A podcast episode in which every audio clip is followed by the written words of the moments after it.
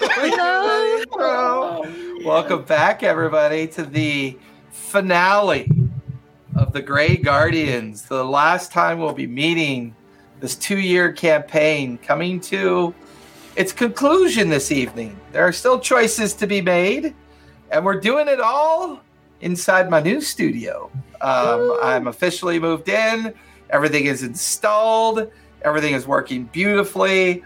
Um, I cannot wait till our next campaign because the battle cam is so much better now.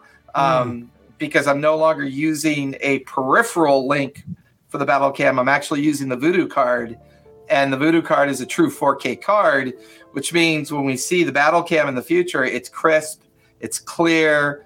I've got professional lighting now, so I don't have to use a secondary lighting source. Cool. Um, and I will be revamping my battle boards. Um, I'm going to be putting LED lights on the interior of my battle boards to give it some uh, light flow in to cast upwards. And um, yeah, it's going to be a lot of fun. We're going to have fun tonight because, as I stated earlier, tonight is all about the players tonight. This is the journey that they've been on for a very long time. Their characters have gone through some extraordinary moments of both hard choices, difficult opportunities. And before we start our recap, does anybody want to say anything before we get started? As we all awkwardly look at Mira. uh, who? What? Who, Mira, what?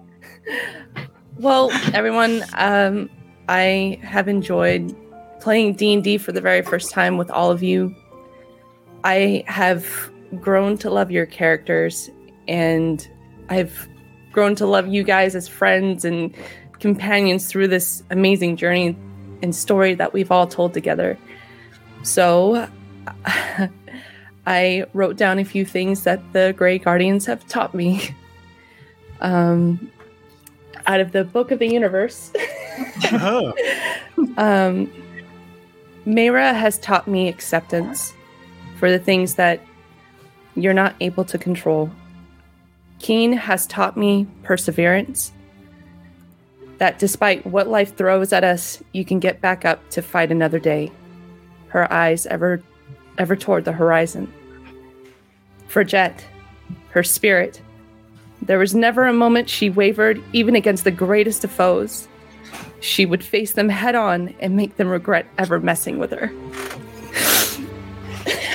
I'm even the stink of looking.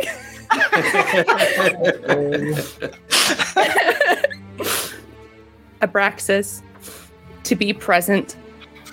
The only time we have is the now. The importance of your actions of today are what you should focus on. Think of the impact of now that will serve the future. Gork, Go? heritage, future. Heritage and future. The effects of one person standing up and ensuring a future is both noble and selfless. Heroes come in many shapes and forms, but the God Killer is one of legend and history for his people. Storyteller, telling stories. The main maestro, the architect of the world of our characters, you have made strangers become friends and told a story that will stay within our hearts.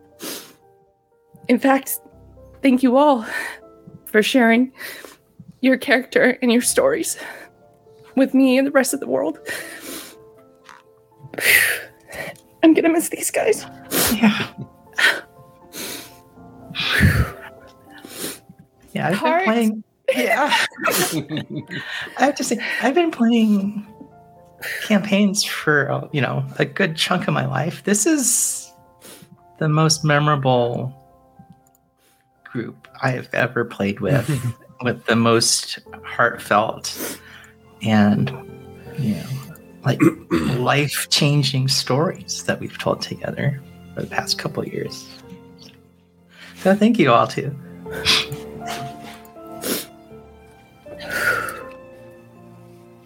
were just like, I ain't talking. Part of the appalled.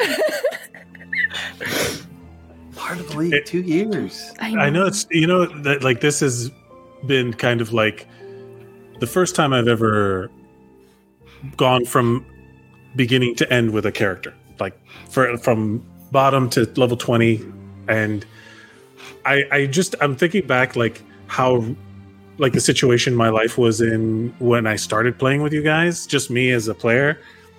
And uh where like I've moved across the country. I got married.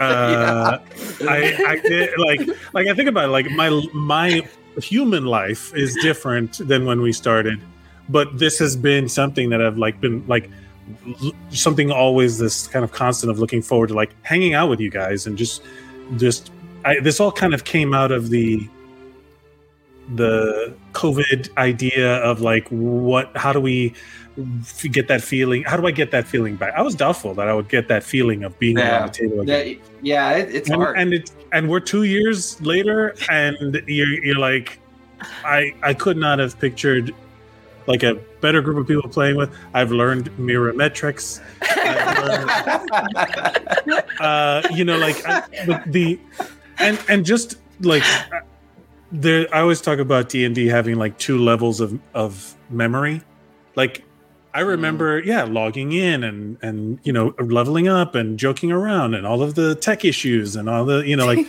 all these dumb things. And then, but I also like rem, you know like I remember whenever there was like a cool moment, it was twice. It was twice as big because it was Mm. us around the table being excited for a natural twenty, a cool idea, uh, uh, even a shit natural one turning into something hilarious whatever it was.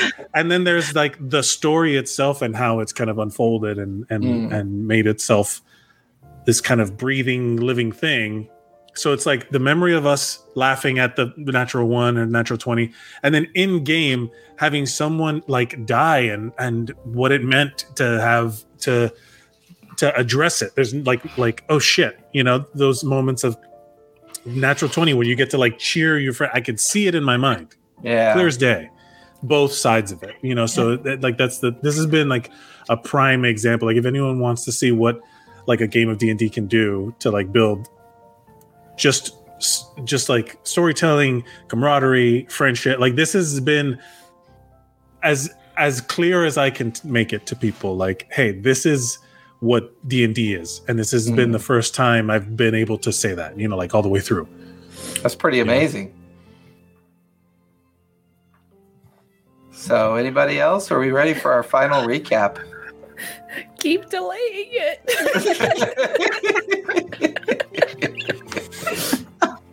That is true.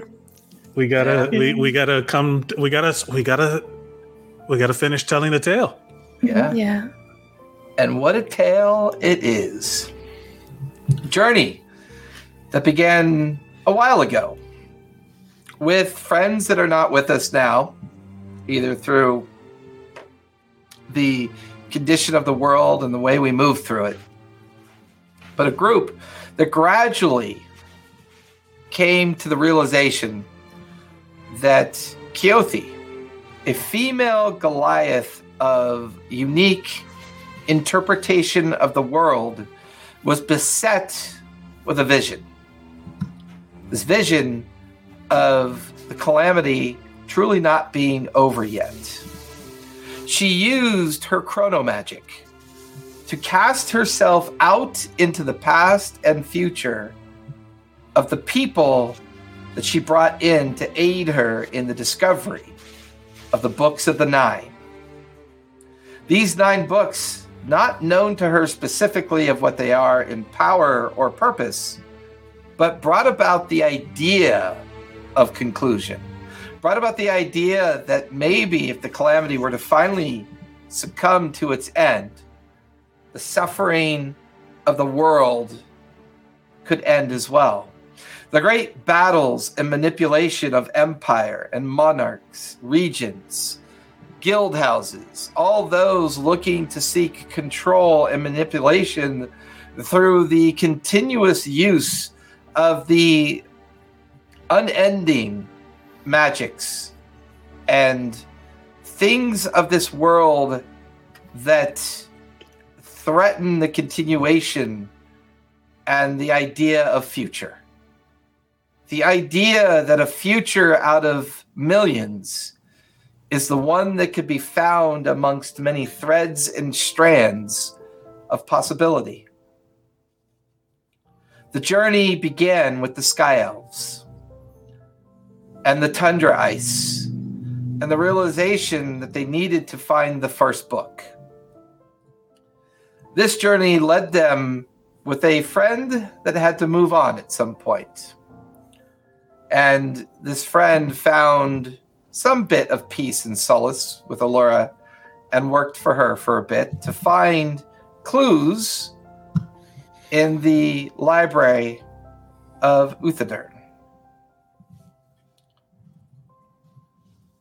The rest of you spent many months traveling whether it's the first discovery of the butcher block, uh, Mordane's workshop in the deep underground, and what that gave an opportunity for Gork to be able to tinker with some unique magics. Gork discovering his own fate and lineage um, through the lava warrens and realizing the first understanding of their Templar self and the lineage and what it meant all this culminating in the search of the Valley of the Dead or Valley of Death.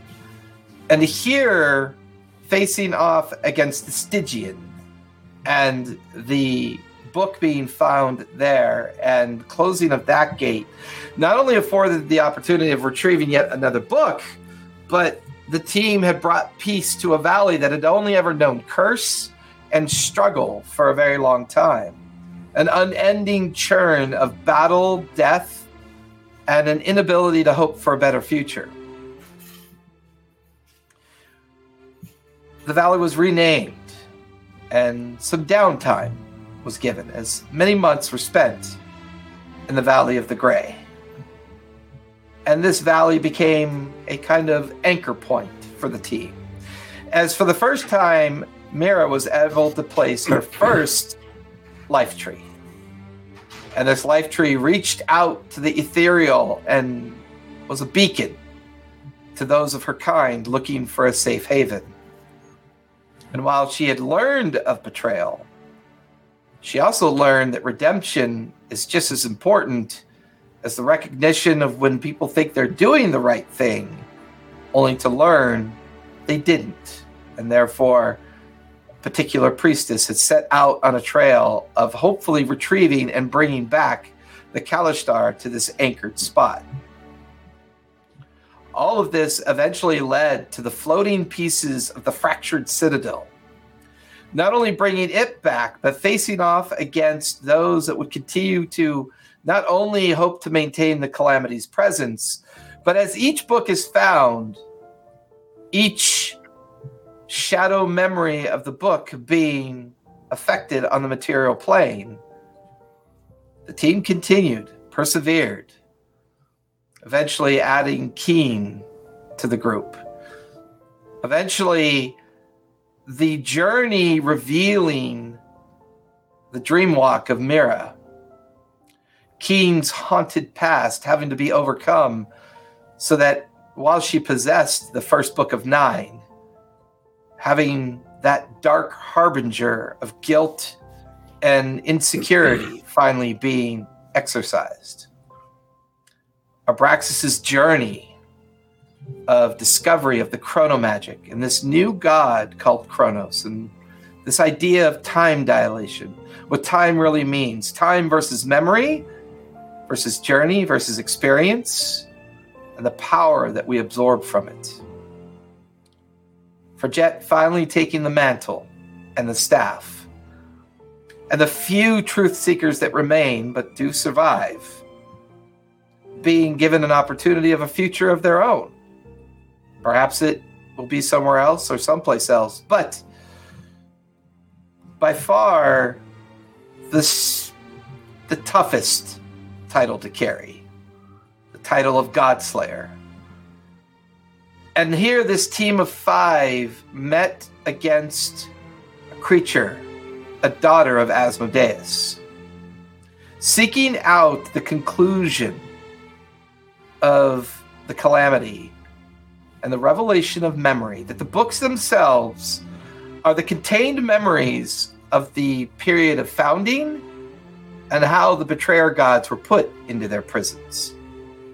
This became the template. This began the final understanding that with the retrieval of the final book, not knowing what Keothi's intent was, where we last left off, Glasya had been destroyed through memory. Her betrayal of her father and her father's response to that betrayal, causing her to hesitate, allowing Abraxas to plunge the temporal sword into the chest of Glasya, fracturing her material anchor. It was at that moment, at that point in time, revealed to Keothi and the chrono magic that she was using finally came to its end. She appeared. She appeared with all the allies that you guys have made the Sky Elves, the great herds of Yeti, the Vikings, and the Orcs of the Grey Valley. All the allies that have been affected by what you've done can be seen moving towards the great host that is coming out of the gates of Avernus.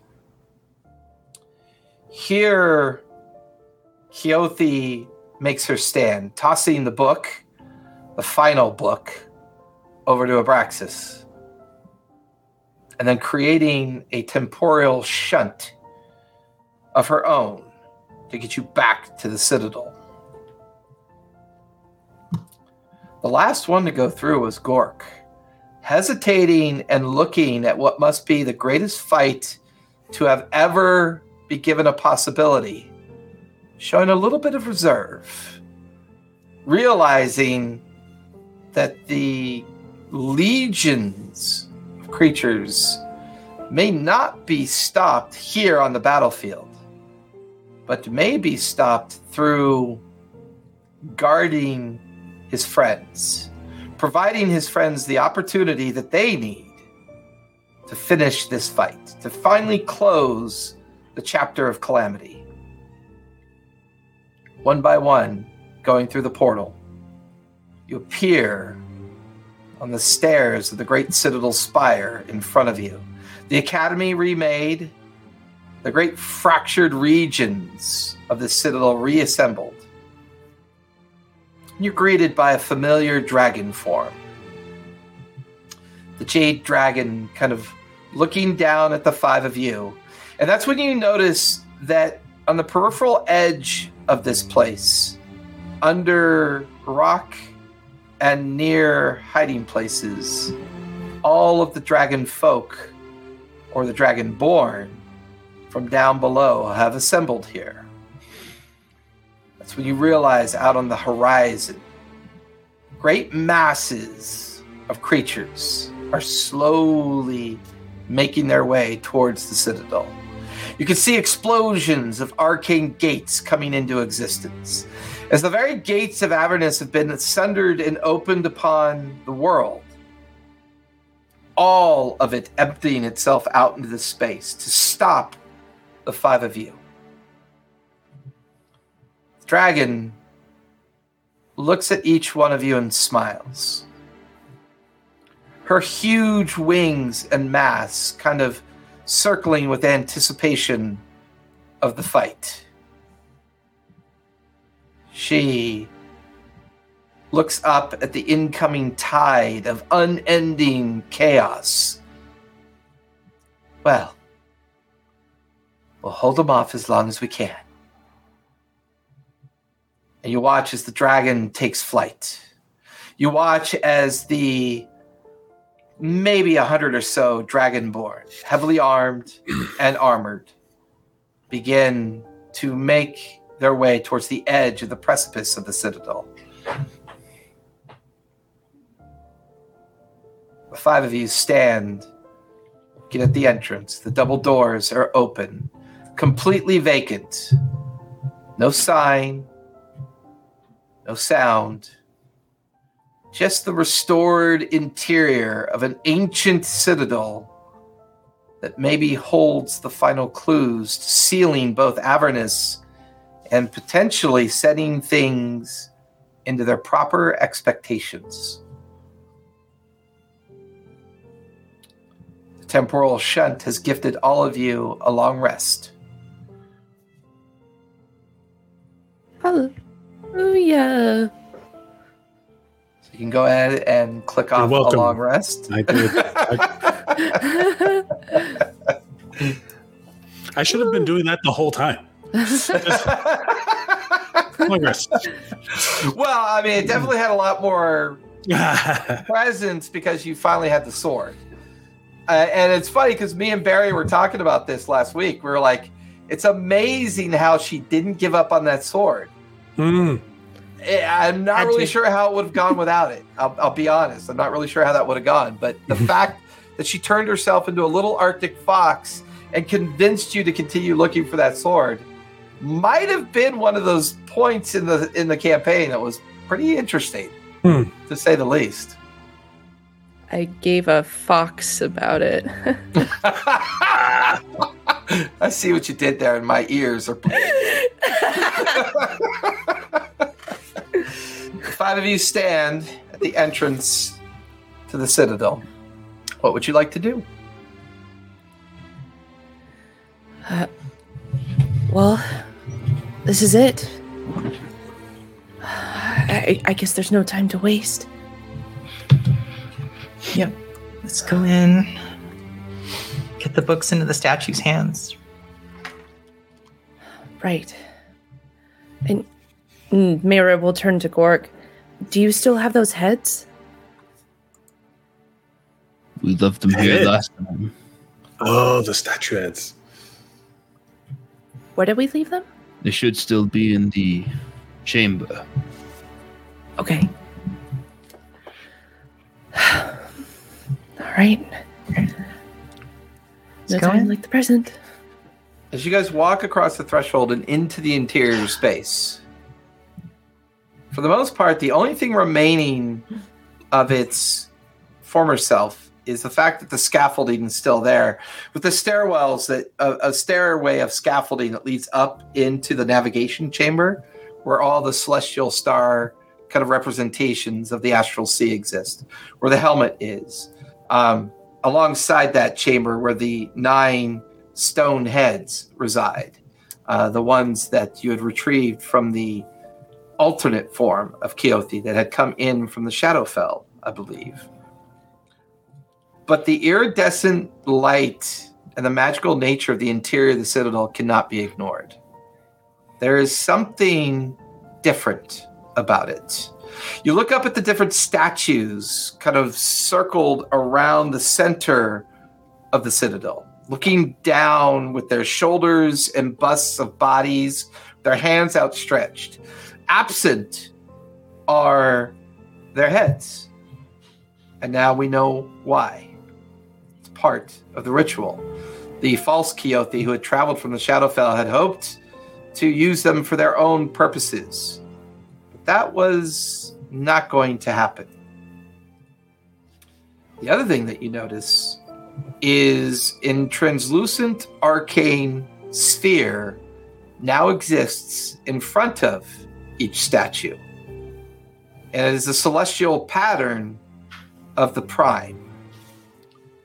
One represented in front of each statue. You can see it casting up and projected out in front of the hands. And in between their hands, where you thought the book was supposed to go, is now a projection of their celestial form in constellation of stars. You can see the one for Ayun, the Wild Mother, Bahamut, the Dawn Father, Kord. All nine represented here. The entire interior of the Citadel is lit up with the fact that you can all feel a steady hum in the interior of the citadel. Like this deep, long forgotten engine somewhere deep in the roots of this place, beginning to come back to life.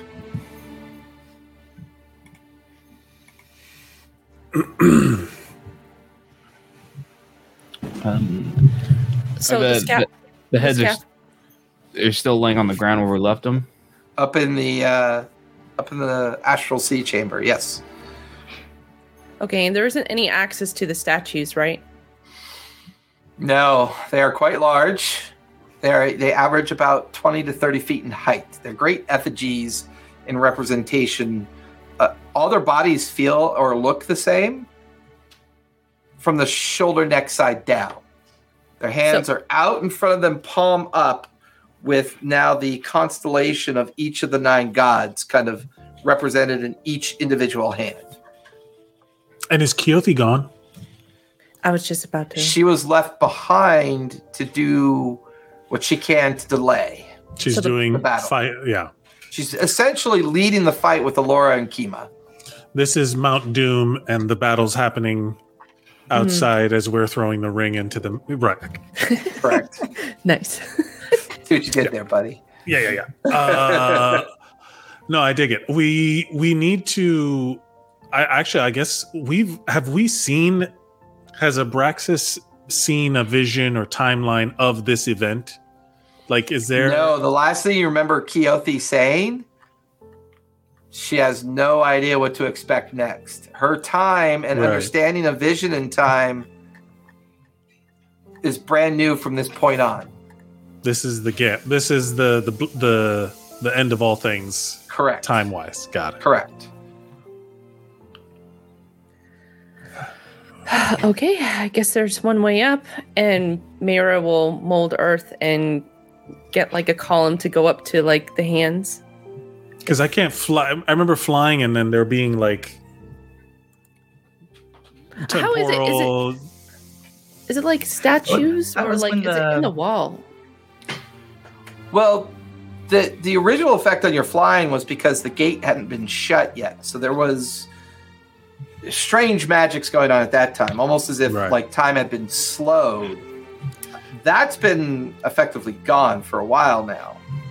The way that you view the nine statues, they're in a semicircle, almost like in a very kind of like theater way, like this huge theater Like they're all looking Space. down in the center? yeah, and they're they're like all arranged around it, and there's no heads, right? It's just their hands.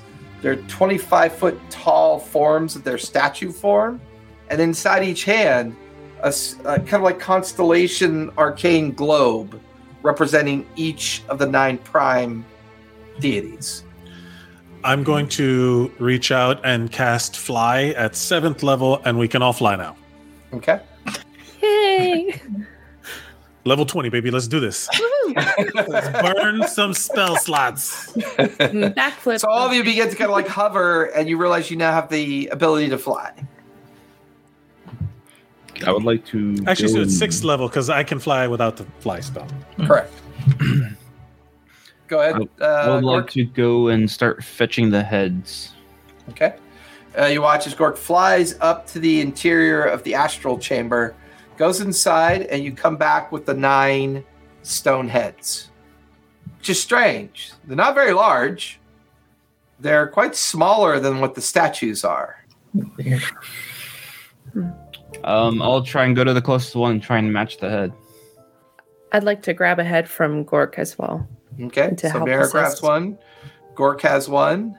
Everybody else each grabbing a head at this point? Yeah, yeah. We're trying to. There's Uh, give me, everyone, give me a history check as you examine the statues, the constellations, and the head of the statues that you grab. I'm going to burn a thing and roll with advantage because I'm. Okay. Four. Gork doesn't know shit. Nat 20. Woo! Nat 20. Natural I'm just- I'm 19 just going up for to, like- 22. I'm just going up to a statue. I'm just putting one head on at a time to see if anything happens. what did you get, Vera? I rolled an 18, so I got a 25. Okay. Fridget? I got an 11. So as Gork and Fridget are at the first statue, just trying different heads.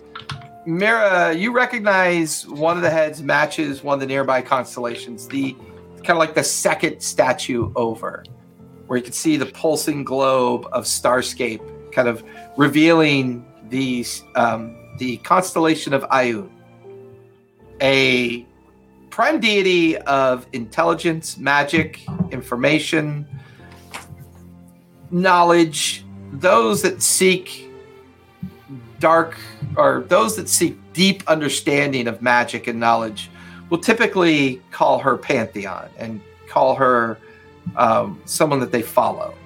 And you grab one of the heads out of Gork's hands that recognize that, and you start drifting and flying over to that one. Keen, you grab Kord's statue head, and you recognize right alongside Mira is the constellation for Cord. And you drift over to that one. For you, Abraxas, you recognize the one from Melora. And you grab that one. And right along Keen is the statue and constellation that matches Melora. Kord, a god of strength. Melora, a goddess of beauty and nature. Fridget, between you and Gork, the two of you identify a fourth one. You two identify the Raven Queen. And realize the first statue that the two of you are dealing with is the Raven Queen's representation in star form. But as all of you hold these statue heads to the statue bodies, the heads are tiny in comparison. But as you begin to focus on these, they're you're missing a step and you're not sure what that is. Can I Could I- roll Arcana to see if there's any kind of magical clue? Like Sure. if I see. Mira? Can I assist them with that? Sure. There's a 27. 27. Oh, I don't think you need help then. oh, but I got a nat 20! Hey. You got super help. Both Abraxas and Mira look over for Jet. Where are the books? The books have to go first. We got to give them something to read before we give them eyes with which to read. You know, that makes sense. Does it?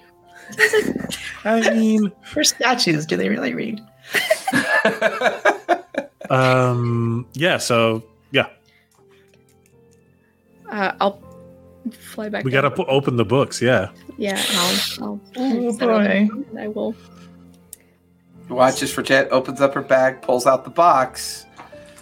The box is humming with an arcane energy. Like you can feel it vibrate in your hands as you pull it out. You flip open the books.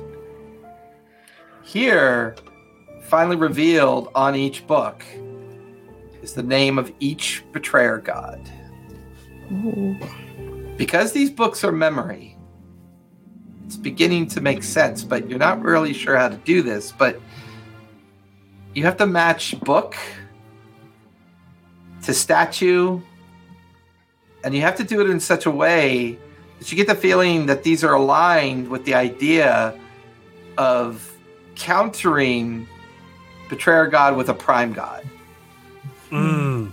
almost like the memory of the book will will might reveal which prime god captured which betrayer god.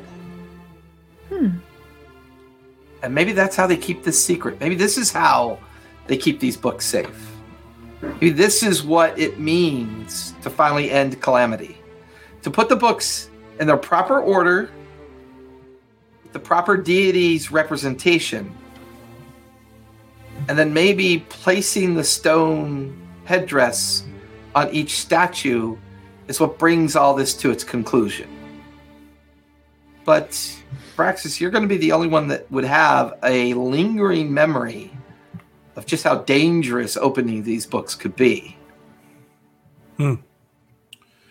I mean, I'm sharing everything. So Yeah. there's no there's no secrets. There's no timeline hidden things. every one of me know, is expressing to every one of them their history. No So whammy wouldn't know- jammies. Yeah, nothing hidden.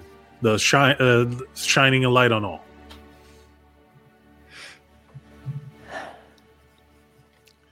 But we do have to. Somebody's got to do. Somebody. We each got to do something. Well, if we are going to open these books, does that mean the portals will open here? I don't We think so. they've been they've been changed by this place enough even as like you can see that there's like words on the cover there's names we've seen the alternate we just need to figure out who is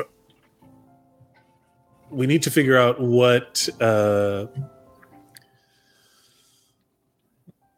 where to place ourselves in our in time and in our minds and in the story to then channel the memories because these are memories right Yeah. So if we open these, that means that our brains are going to be flooded with the memory of creation of these things. If if even if it's just an echo.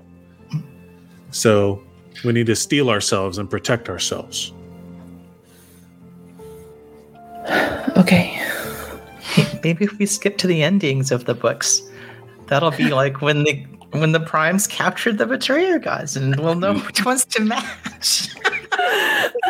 First, so you know? Spoiler Yeah. alert. Do we, do we have to have the books open to like a specific point? Hmm. Um, when when we originally came here the first time, weren't we gifted a vision of of the ceremony Mhm. being done? Yes. by the- Of one timeline. I don't know if uh, and it got interrupted by the explosion. right. Yeah. So so uh like, God, defeating And such- daughter was way easier than this. thus I pushed my brain. It's not good. I'm gonna just importantly Let's just go over to Fridge Jam. Like, whoa, just let me see one of the books then. I'm gonna just try. I'm gonna try and just open it up and grab one. ain't no way to do it but to do it. Let's do it. I'll Okay. Which book do you hand Gork for Jet? I will. There I are nine. I will I- cast protection of evil and good on myself. Okay. I'm preparing uh resurrection. There is the Book of Asmodeus, the Book of Bane, the Book of Gruumsh, Book of Lolth, There's a Dune, Tiamat, Torog, Vecna, and Zehir. Oh, you said you said Book of Gruumsh. Give me that. There's there's your guy. Give me, give me. I was gonna give you the one with the god that you like already beat up, but that's fine. Right? It was because that was Gruumsh versus Zariel, no? Mm, Mm-mm, I don't remember. it was Zariel, yeah. It was the Avernus book. Sorry. I'm gonna just go. I'm just going to Yeah. take that. And just, Oh boy. Uh, Gork, go ahead and give me a wisdom save, please. fantastic.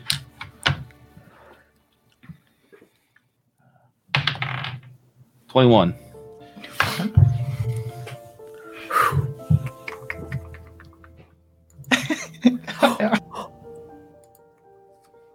Oops, wrong one. Oh, I'm back, baby. Gork, you are adrift. Your mind circles in such a way that you suddenly can hear the drums, the war horns, and you're standing amongst thousands of orcs. Thousands. As far as the eye can see. You look to your right and your left, on either side of you. Your heritage, your lineage, your ancestors, all those that visit you in their translucent magical form as you've invoked the memory of those lineages. This feels more real, more complete, like you're there. You could hear the guttural growls of dozens of orc, beating hammers, bashing shields, staring across the vast plains. And here, moving amongst the orc, a strange kind of demon like visage, bolstering, commanding, forcing these Templars to do its bidding. And a great sadness washing over you. And the thrum of Gruumsh's drum beating in your mind. On the opposite landscape, so many elves, humans, and other lineages in great defensive positions. Presence of the gods are here and you could feel it, except for one. You could hear the anger and the seething hate of Gruumsh's drum in your mind and the thrum of lies.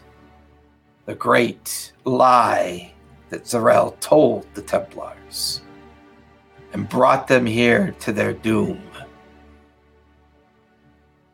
You watch as a single wizard begins to glide up and out of the mass throngs of the opposition and floats there.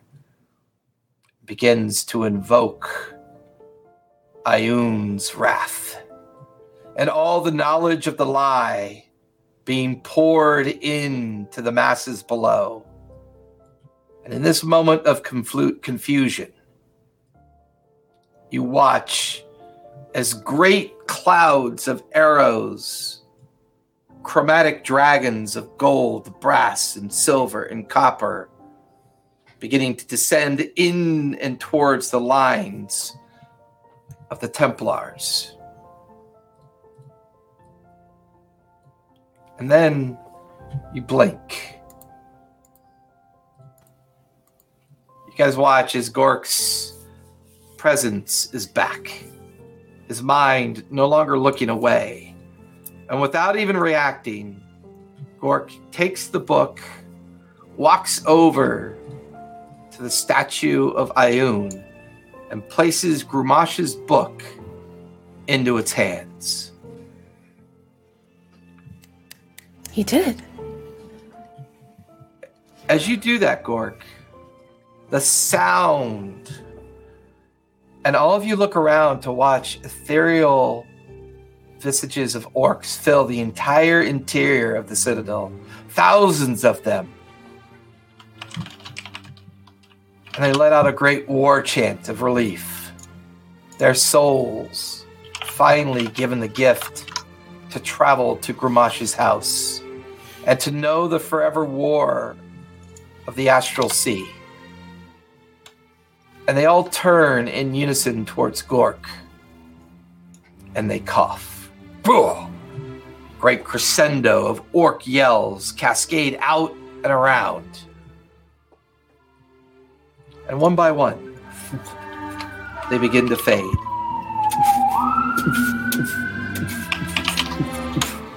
Save for one. The original parentage of Gork's line. The first of the Templars. The first who fell sway to Zariel, condemning this line of orc to perpetual servitude. It steps forward. I knew it was you. I knew you would be the one that would free us from this.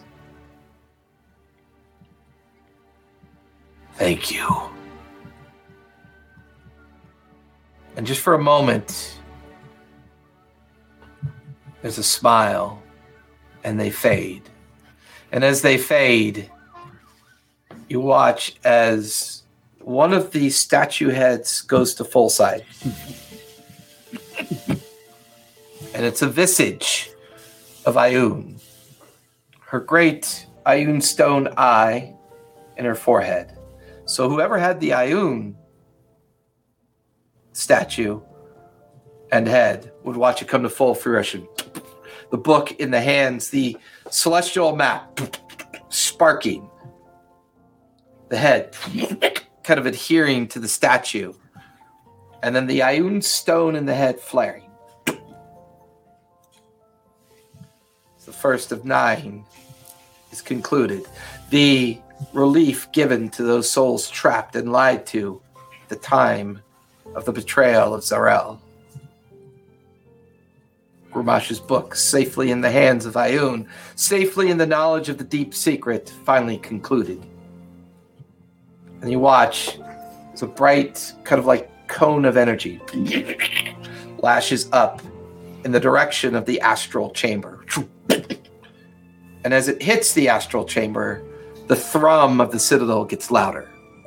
The thrum of a deep, long forgotten engine gaining more power. I do not think the books are dangerous here. That was excellent. And Mira will fist bump Gork.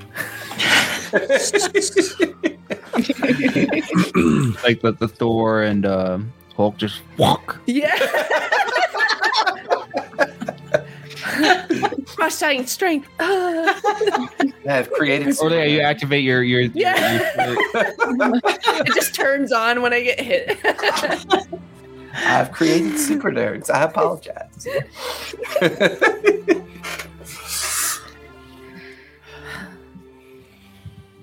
Whew. All right. Well, who's next?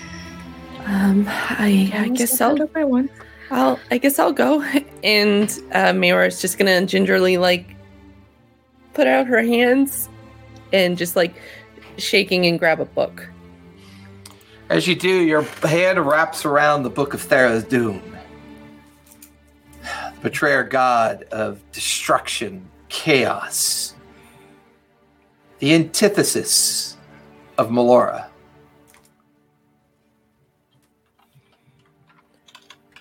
She pulls it open. As you open this book, you're adrift in a time of the making of the world. The gods may be present, they may not be. It's always hard to know. But you're watching a world be birthed, a world come into fruition in existence. You then feel the incessant sadness of Melora's mind as you watch a great darkened cloud of destruction, hate, chaos, cataclysm. A cloud linked to a god that sees only opportunity to remake a world in an image of their own. And as this dark void spreads across the beginnings of a world.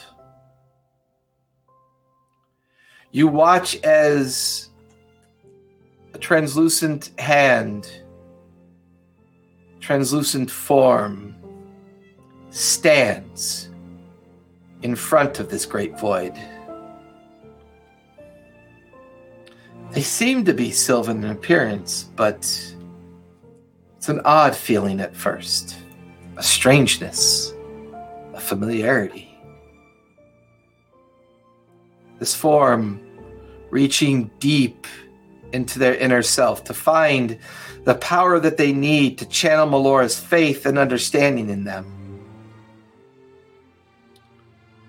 Alongside this form, a sphere, an orb of translucent energy. And then you hear a wispy voice look at the sphere. Well, what do we do? The sphere pulses with life. We only do what we can. Perhaps there's something for us out there, but We must channel this. We must do what we must to prevent this chaos from destroying this world. I think we are linked. You watch as the image of your mother turns to look at a familiar form of Erebus. And the two of them channel an arcane energy of understanding as the only way to truly save their people was to come to the beginning of when the void was first created. And when this void fractured and was sent spinning off into the astral sea, it threatened the very existence of the Kalashtar homeland. And just for a moment, your mother's face kind of turns to look over her shoulder as if someone's watching. And she just smiles.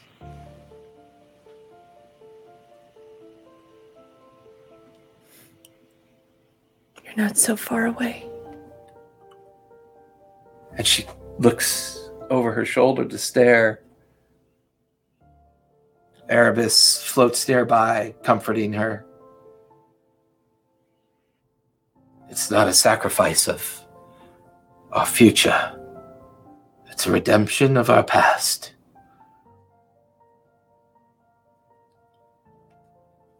Your mother smiles in your direction yet again. She turns and floats towards what she believes to be you, but she can't quite see you. You can hear her voice. I'm not dead. I exist now because you and your friends have done the one thing that others of us could not do. And I am taking this opportunity to set things right. She looks over her shoulder away from you to see the ever creeping, growing void getting closer and closer.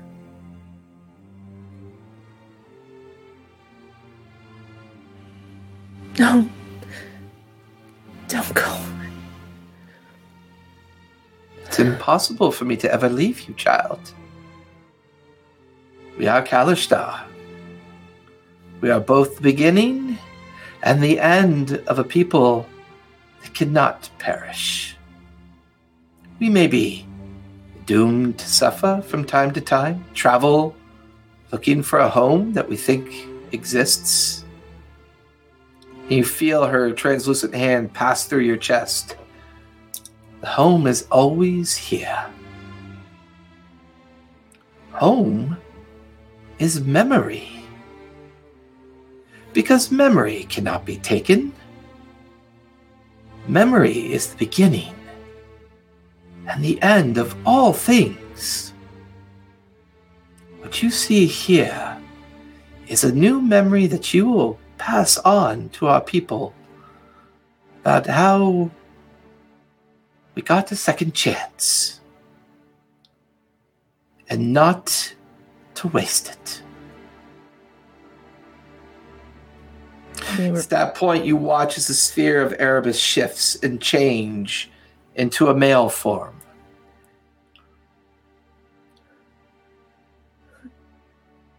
And looks at you. You're not looking too bad there, Erebus. as your mother says, I am the first of Kalashtar. I am truly the beginning. Your mother is the end. Our line can never be broken. You are the daughter of a future yet to be told. You and your friends have given us this opportunity.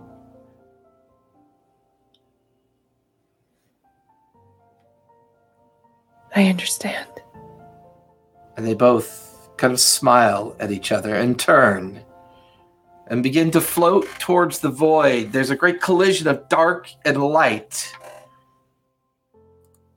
Without hesitation, everybody watches as Mira comes out of her kind of dream state she's in. She'll shed a tear as she places it. and you watch as she places the Book of Tharizdun into the constellation hands of Melora, the statue, head growing to full size, the bust being remade, another like shunt of energy crashing up into the astral chamber, the thrum getting louder, getting deeper, getting more present. Who would like to go next?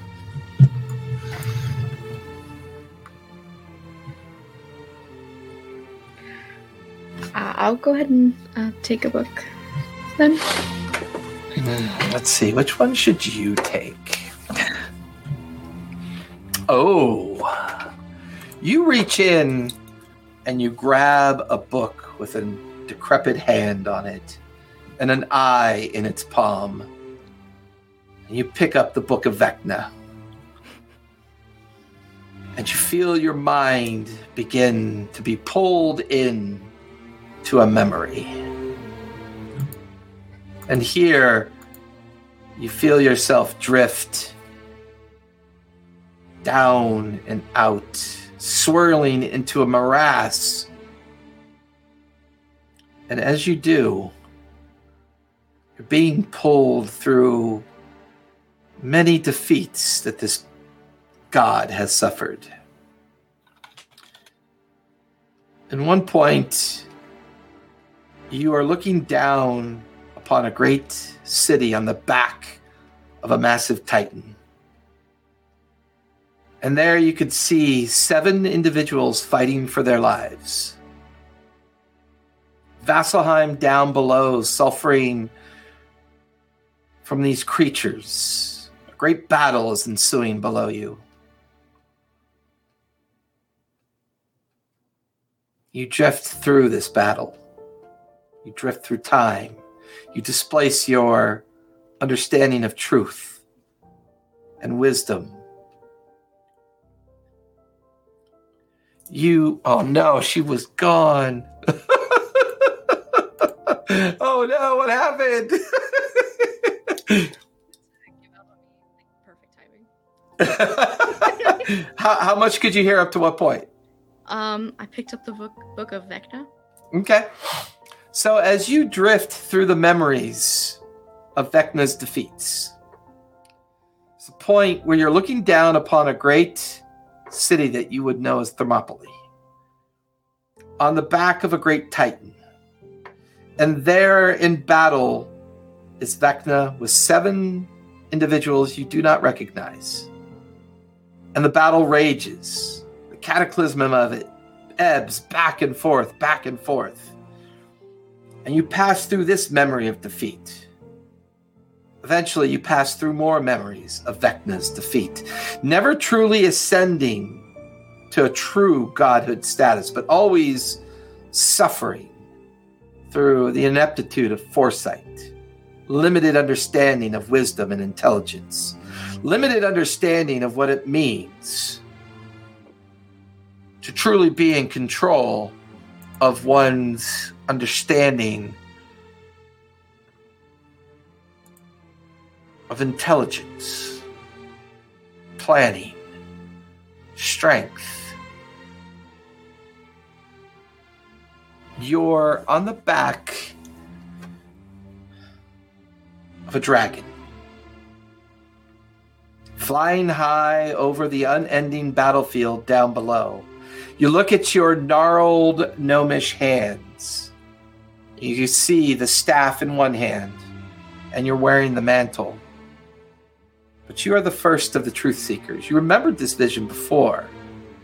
This individual living a very long time ago, and somehow has transcended to this point. Looking down below, you could see the great vast army of orcs, the demon creature waiting amongst them, bolstering their ranks and numbers. Could see a great dark void creeping ever into the interior of the battlefield. but two bright points of light fending off that void. The great pal- uh, the great platinum dragon's visage arcs its head to look back at you, and the booming voice. Shall we give them the time that they need? You look right and you look left, and you can see great swarms of copper, gold, silver, and brass dragons, all flying in like a hovering pattern behind you and the great platinum dragon that you sit astride. You grab onto the staff. You feel the power of the mantle and the staff ebb through your body as the massive hordes of red, black, green, blue, and white dragons begin to lift up and out of the great masses down below.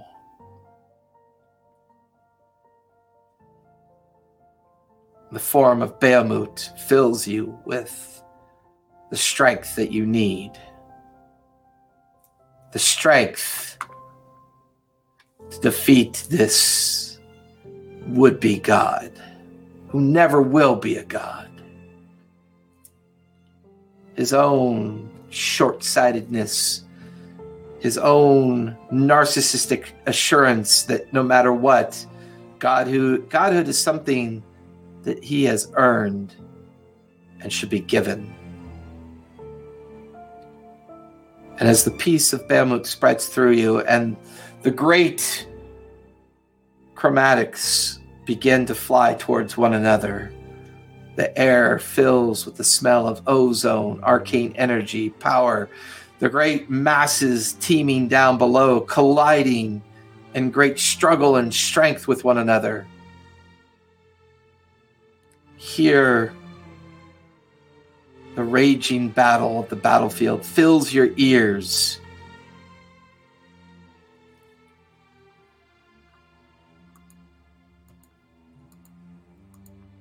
All of you watch as Fridget drifts over with the Book of Vecna and places it in the celestial star pattern of Bahamut. She then walks over to the stack of heads, statuesque heads, pulls out Bahamut's effigy, places it in its spot, and a third column of energy arches up into the astral platform up above, the thrum, the citadel getting ever louder.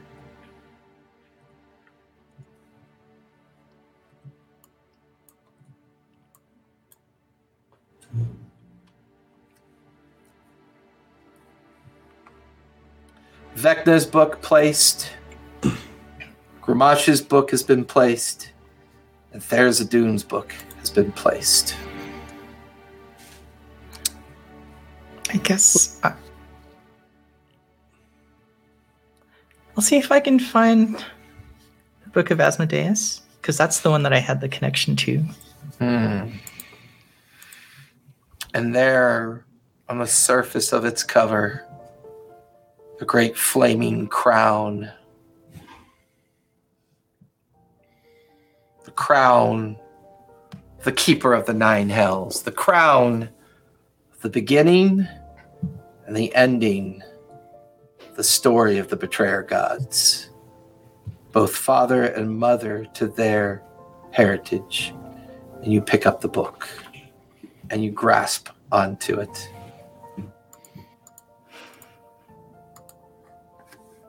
As your mind drifts into memory. Here it starts and begins the redemption of yourself, coming to terms with what you were and what you've now become.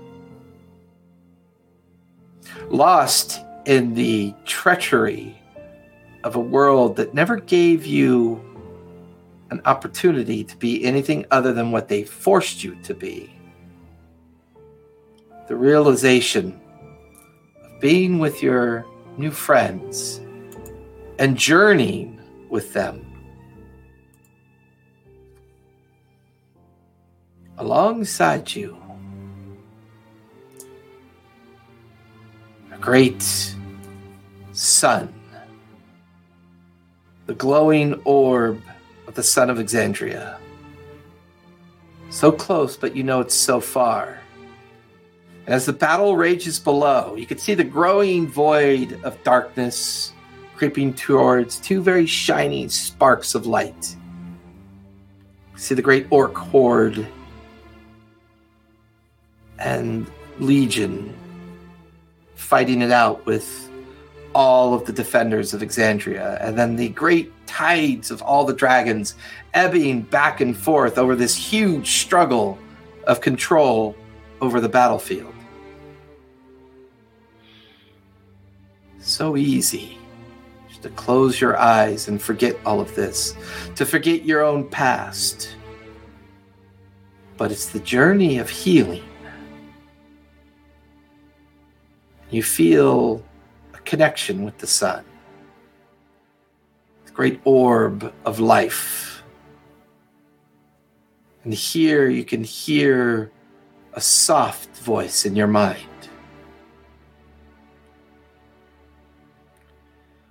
The darkness of our past does not dictate our future. Our past is just a stepping stone towards our journey to get where we think we are going. And you look down at yourself. A great female form wearing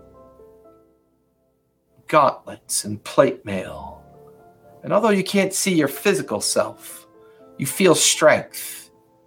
You feel the power of Pelor course through your form. The healing touch of their words in your mind. To your right and to your left, upon griffins, eagles, and other creatures. The great cadre of Pelor's followers, all the paladins of the known time, are here.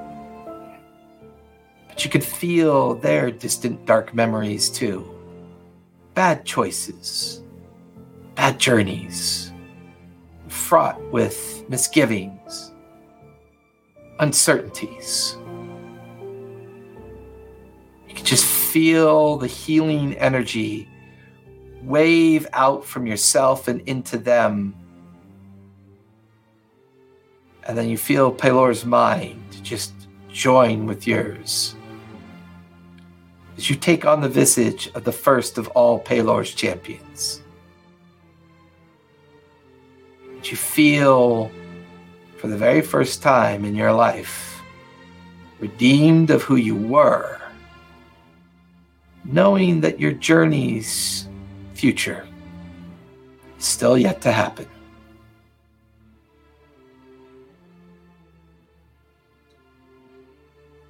And as you come out of the confines of the memory, you take the Book of Asmodeus and you walk over to the constellation that represents Pelor.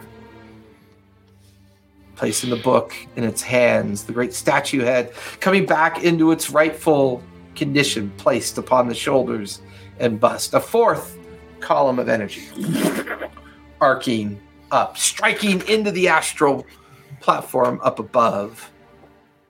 And now all of you can feel the citadel begin to spin on a slight rotation, barely noticeable.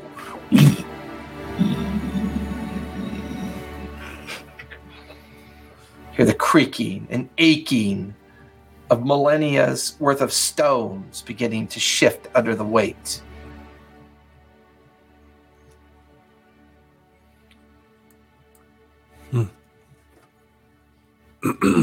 this whole time Abraxas has been like kind of above everyone, just making sure like waiting to see if anything bad happens, just very like in kind of like a protective stance.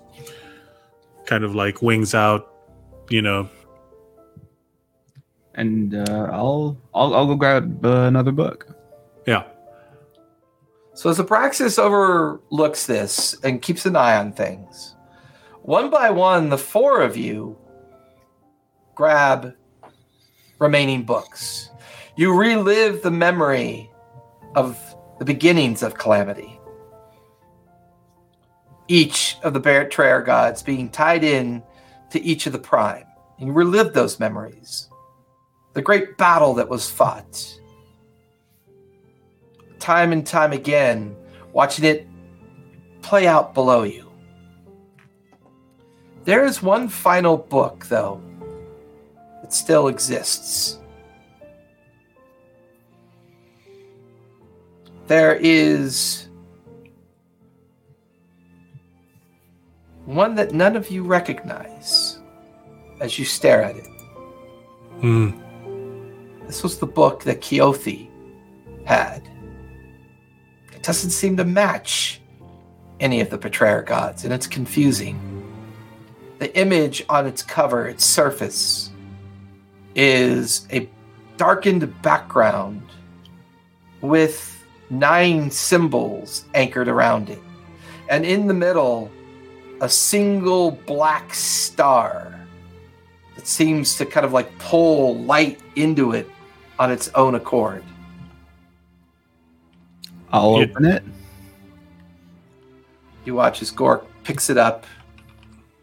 Gork, give me a constitution save, please. Oh, I'm good at those. Kind of. Nat 20. Nice. 26. you almost feel your entire life essence get pulled into it.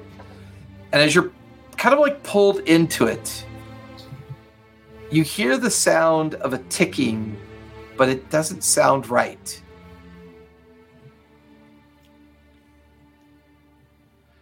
Fridget, as you're holding the last of the statue heads, doesn't look familiar at all to you. As every all the other ones been placed and all the arcs of light come into existence. The final book and the final statue do not seem to have any kind of matching understanding. The eight points of light striking the underside of the astral platform. I would note would I notice that something happened to Gork when you he would have tried noticed to that he was like pulled into it and like physically being drawn into it, Hmm. but his stoic resistance and his physical ability to resist it, he kind of pulls himself out. It's kind of I don't know if you've ever seen the Army of Darkness. Oh, the, where he, he physically gets pulled into the ne- Necronomicon and like has to climb out of it.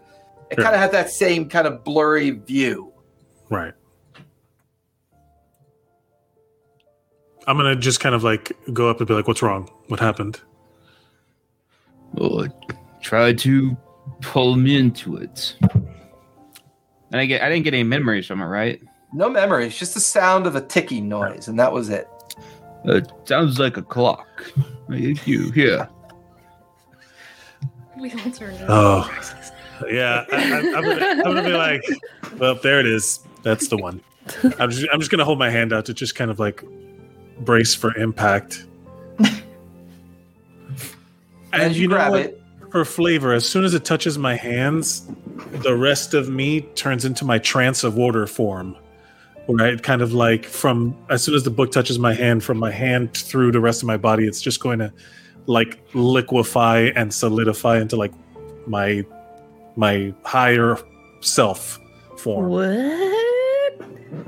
My And trance. You've seen it, Yeah, oh. and the moment that I'm Gork still put- excited. yeah, yeah. but it's not. I It's just my- but it's. But I'm gonna do it like instinctive. Like like it's almost like the thing is protecting me from the book. Right. Cool. And the moment that book strikes your hand,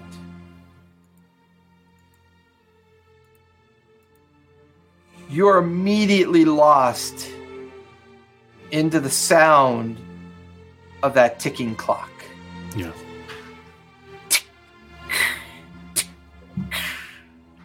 Constant, pervasive. And as your memory drifts, all around you is both darkness and light. You could see a figure on one end of your peripheral and another figure on the other end. And as the ticking pervades, gradually the two figures combine. And it's a brightness. This brightness that immediately begins to absorb the da- darkness around it, giving it a kind of effervescence. And you watch this form kind of float up to your mind's eye, your visage. The form itself is memorable to you. It is Mechanicus in its purest of form. The clockwork of its form is beyond perfect. The gearwork, the magic of the coils and springs, the cabling, the liquid kind of metal shimmering through its form, never truly giving off its face, hanging from what should be the silhouette of its head, eight tendrils of light. And then you watch as a ninth tendril comes into existence. The ticking slows, gradually begins to fade.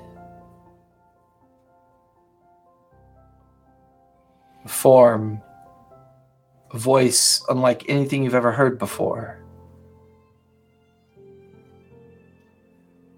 The faith of those of time can be the most important ones of all.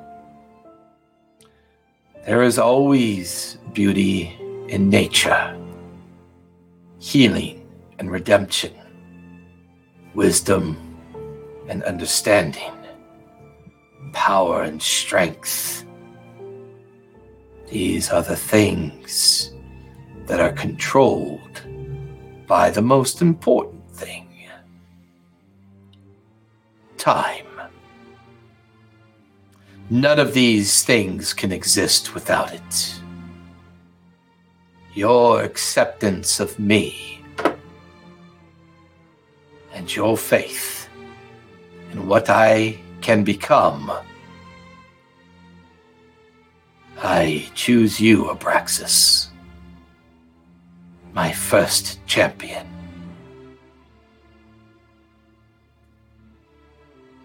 And you watch as your form begins to change.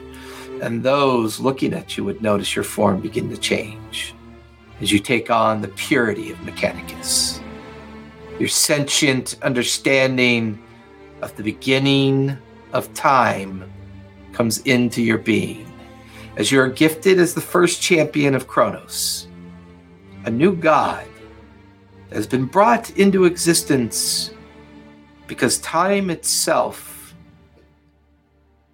is living. It's important. Time is what it takes to love.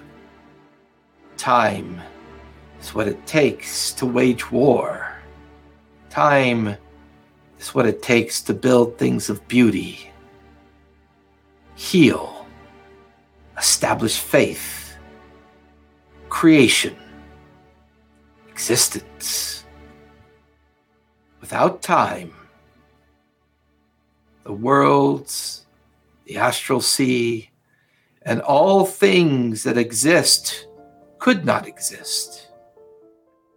And it's this understanding of time, its manipulation, the many strands of it coursering around you, colliding, slamming into this translucent figure hovering in front of you. As your form completes its shift, a familiar helmet tucked underneath your arm. And the voice of Kronos in your mind. They can never be found. They can never be retrieved. Your journey will be unending. You will never know permanency. You will never know the trusting companionship of others. As a champion, you will only know the importance of your journey, to keep them hidden, to never allow them to be revealed again. The form drifts closer towards you.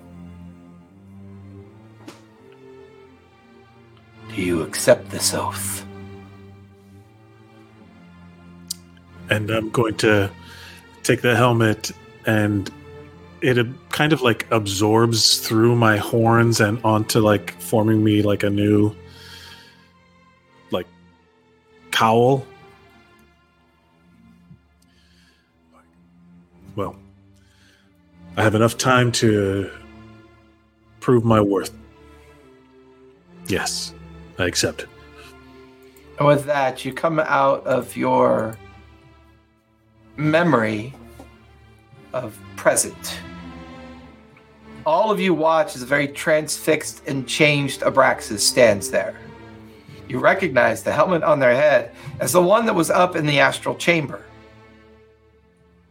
You watch as the ninth and final statue reveals itself to be a nine tendrilled visage of time, the nine links of time to the nine betrayer gods.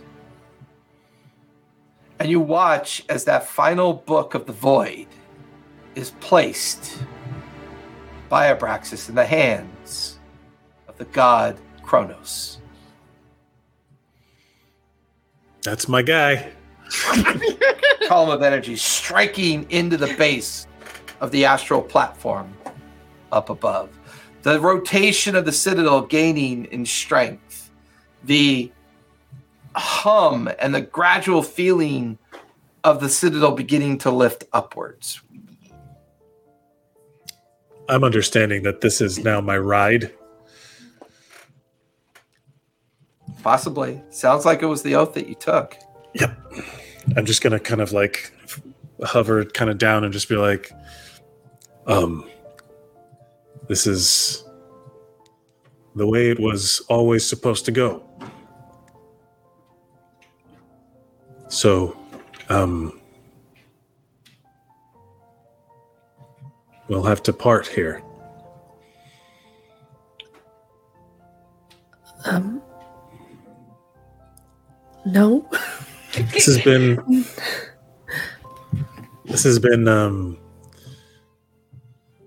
this is this has been a journey and I'm happy to have known all of you and happy to have been here to protect all of you and to try and help all of you and to be worthy of your help and this will be the end of this story but uh uh hey, memories are our own way of time travel. And whenever you think of me, you just go right back. Oh, don't feel too bad about it. I almost didn't come here. On another timeline, you didn't, but there's plenty of more battles for you to fight, Gork. I think, um, Oh, well, we'll see. but you've, uh, you've you've helped rewrite the history of this world. Maybe not by by punching. I'm sorry it was books, man. I really am. I'm sorry it was. I'm sorry about that too. I'm sorry it was books. But look at how far you've come.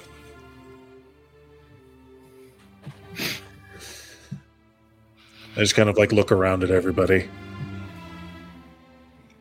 I'm not quite sure what the next steps are, but um, for all of you, we gotta head out and reclaim your time now that we're done.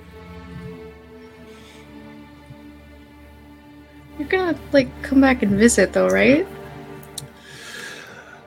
I don't know what the rules are. I never have. Just kind of. Things always balance out. And even if I never see you all again, I will have. You're not thinking fourth dimensionally, guys. This is. I don't. It could not be any more clear. No. You remember me? I'm there. Uh, oh, sorry. Who are you again? Oh no, it's happening already. Oh no. I've been erased from this time too. No. But you'll. I will if I can. Know that, of course. But uh, I'm guarding something, and um, it's a big oath. But you all need to be. You'll need to take this and take this time. It's yours now. Because What? you've. Time? Yeah. I thought that was your thing. Is a consider it a gift. Because now this has uh, changed all of us, and you can take that with you. Mara, you can take your people with you. Plant the trees. Share the memories. Fridget, I'm sure you're going to write this down in a book of some kind. It's gonna be like a whole saga. Yeah. and you'll share those stories. All those books that you would go looking for in libraries, now you get to put some of them in there in there yourself. And Kane, you can redefine who you are as many times as it feels right to do. You can change, stay the same, re-experience some lost person you once were, all of it but you have the control. You're in charge of you.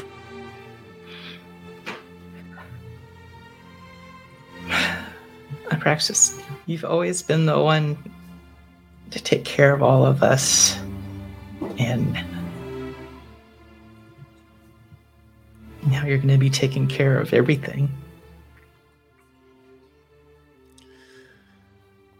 I mean, yeah. Well, you're you were there to take care of. You're the team. This was always the team. The path. And I'll take care of everyone who. I, just think of it as I'm just, I'm just adding more people, more life, more time to the things that I'm taking care of. Oops, the things that I'm taking care of. But Yeah. Who's gonna take care of you? I got time on my side. I'll take care of all the. Let's think of every time, idiom, uh, phrase, everything, reference, pun. No, I got nothing but time. And um, I think this was whatever pain you experienced. You know that that that that changes you. Also, it guides you. It you know. I got you. And it'll be my privilege and honor to not just take care of everybody, to know that by taking care of all of this, I'm taking care of you for. Is this truly what you want? This is my purpose. And that's all I've ever wanted. To know what it was, to know why I am who I am.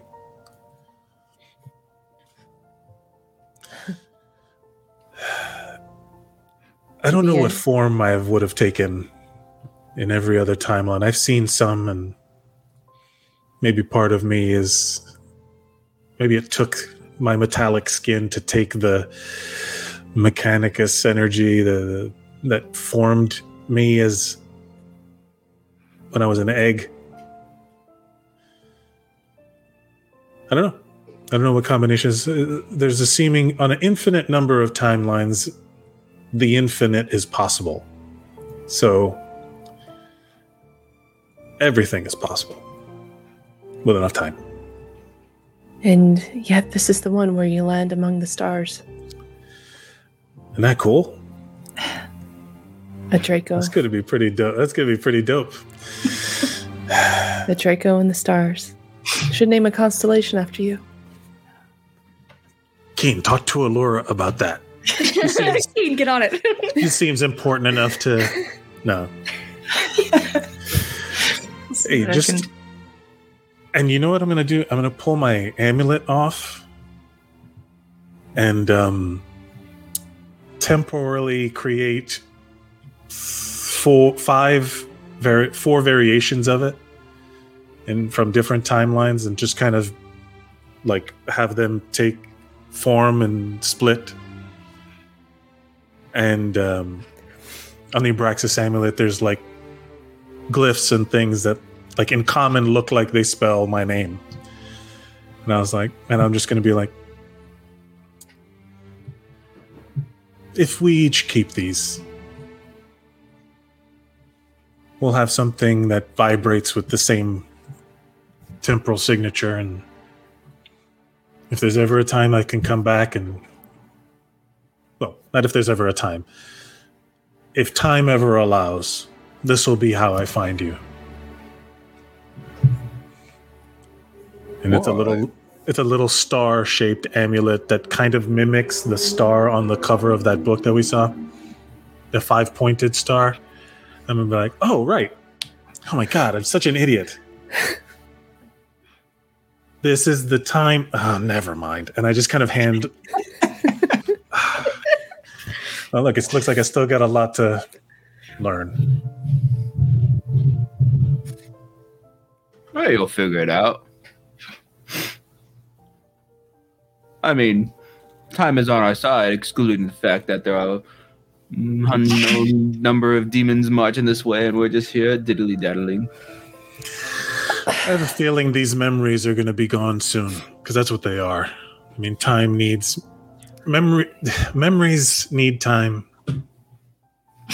to have an anchor in existence. Uh, Time is just a series of anchor points for events to have happened in, and I'm about to take all of that away from them. I think. As far as I understand. And I mean, you know what? It's worth a shot. All right. Well, do we have any more of those books? I'll go over to Bridget. No, we're done. Bridget, that's out. It's all. That was the last one. As the nine columns of light now connected to the astral platform, you watch as Abraxas begins to float above you. Edging up towards the astral platform, but he's bathed in the nine points of light. They begin to warp around him. Mira's gonna reach up her hand as he's leaving and whisper incantations, and there will be a stone that breaks and a glyph that glows at the bottom of her staff. And Abraxas, you feel a warmth wash over you. And Hmm.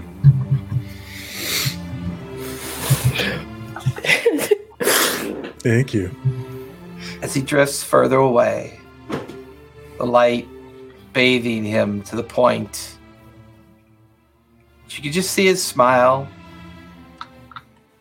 an absolute certainty of purpose. And the light completely absorbs him.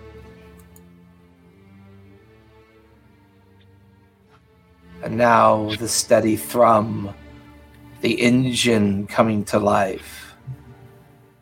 The energy of this place, the great brimstone veins, once dormant, now active again.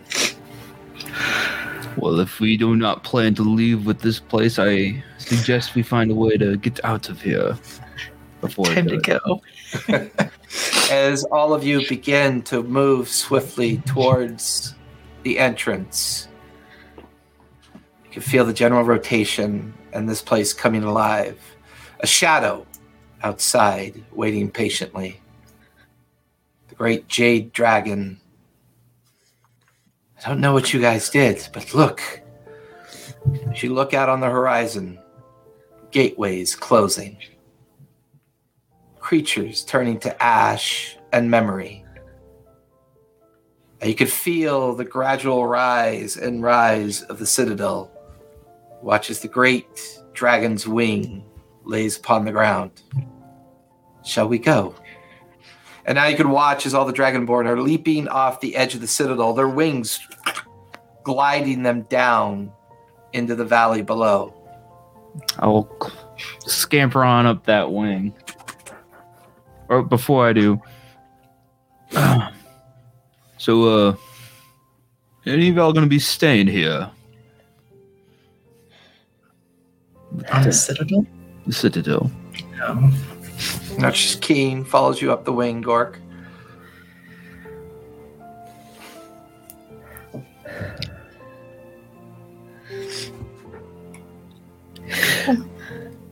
No, I couldn't bring myself to stay here. Watch as Keen helps Fridget up onto the back of the dragon.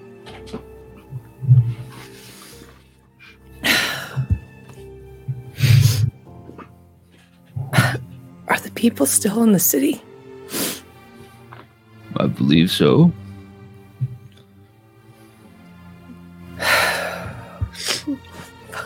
You're gonna be staying here with them. And there's still a fight going on? Or the portals are done? I mean, from what you could see from here, whatever you guys have initiated, it's quite possible the portals are closing. And to Abraxas's promise, they are becoming memory. But nothing more. I don't even know if my people returned. Great dragon head curves down towards you. Shall we go take a look then? And Mira will nod her head and she will she will use hold on a second guys one more delay before we go um i know i have it here hold on hold on hold on hold on i'm going to use draconic dra- transformation and I'm going to take on the visage of a dragon and have the horns come out. And I'm just going to let out a huge roar and belt flames out in honor of Abraxas' sacrifice for all of us. And there'll be spectral wings that pop out just like a dragon. And she'll descend with all the others. You watch as the dragon leaps off the edge of the citadel with Fridget, Gork, and Keen on its back. Mira's dragon like form cruising. Well over a hundred dragonborn gliding down towards the coastline down below. The familiar valley. You watch as the great ancient statue holding its hands out begins to light with an iridescent kind of arcane bubble of energy that sparks out with a kind of like arcane explosion. You watch as the citadel rises, rises, and then suddenly, just a pinpoint of energy It collapses in on itself. And you watch as a star streaks across the horizon. Explosion of energy and it's gone.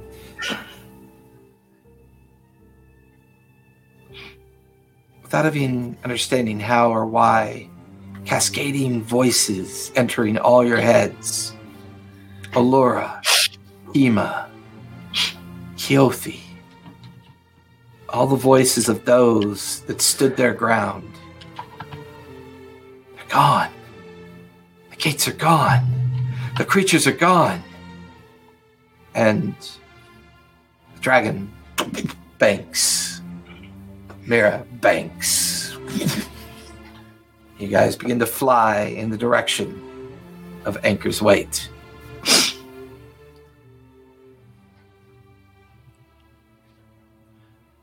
Victories are expensive. While many perished in the defense of the Azure Valley and the birthplace of Ioun, that first year of recovery saw great change in the grain lands. And before the celebration of the first anniversary of a comet that passes over this area once a year is to be acknowledged.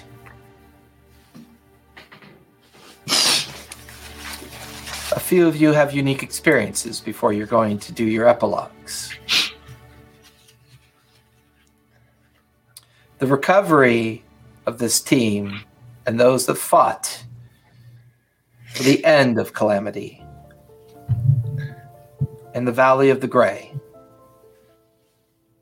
Here, the first life tree of this region, one that was planted by Mira, not only has flourished, but the entire population of her surviving people found their way back here, offering Mira multiple decisions to be made. Here Fridget with the surviving members of the Truth Seekers, Gork, the great war clans that you've assembled who have survived, who've turned this place into their capital. Keen, Allura and Kima, offering you that final opportunity to travel with them.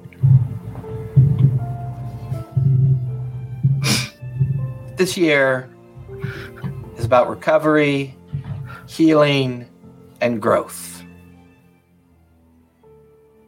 With that in mind,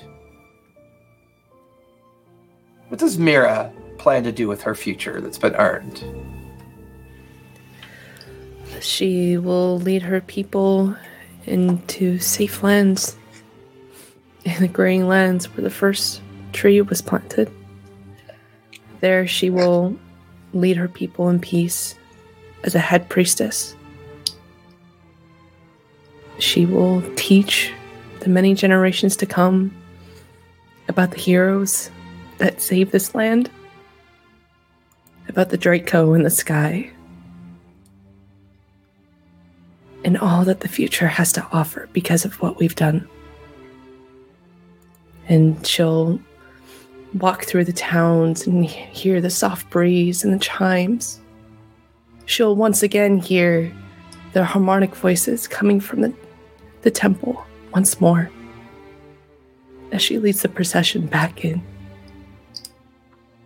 And she breathes a sigh of relief once more. We're home.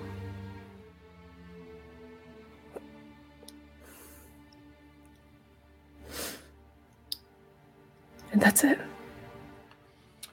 What does Fridget's journey look like? What is her future? Um, Fridget takes her people, um, what's left of her people, and she leads them to a new home out of um, the Gnomeworks city. And they they uh, rebuilt them there, and she redevelops the Truth Seekers Order. Um, but she creates like a secondary inner circle order um, uh, called the, the Friends of Archimedes. And their job is um, to go out in the world and find the stories of amazing pe- people and uh, hunt down dangerous artifacts.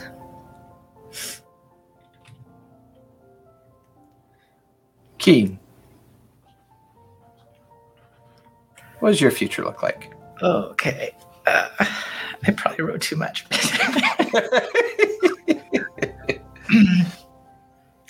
okay. As the Grey Guardians went their separate ways, each of them pursuing their destinies and taking on new responsibilities, Keen felt a profound sense of loss. The family she had found in her companions was dispersing, and the uncertainty of the future weighed heavily on her heart. She returned to Tal'Dorei with Allura and continued to work as an agent, using her unique skills and experiences to protect the realm. And though she was grateful for Allura's support, Keen found herself struggling um, with powerful emotions that she hadn't really expected before. With Allura's guidance, Keen worked through the trauma of her past and slowly rebuilt the shattered pieces of her life. Even in the face of adversity, she pushed forward with resilience, eventually finding a newfound sense of security and stability with herself. In time, Keen felt strong enough to confess to Trinella, that's the daughter of the people that she had uh, taken out. A confession that drove an even deeper wedge between them. Trinella was horrified at what she had learned and could no longer trust Keen nor forgive her for her actions. And despite Keen's heartfelt pleas for forgiveness, Trinella sever- severed ties with her former friend and mentor. I might cry.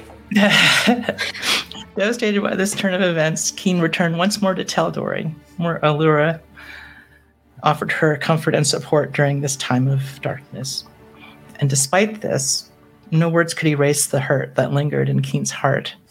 She had come close to redemption, but instead found herself further entangled in a complex web of regret and loss that she could not escape. Years passed, and Keen and Trinella eventually reconciled, but they never became as close as they once were. And despite their falling out, Keen kept her promise, ensuring Trinella's well being through Allura, a continuous reminder of what could have been.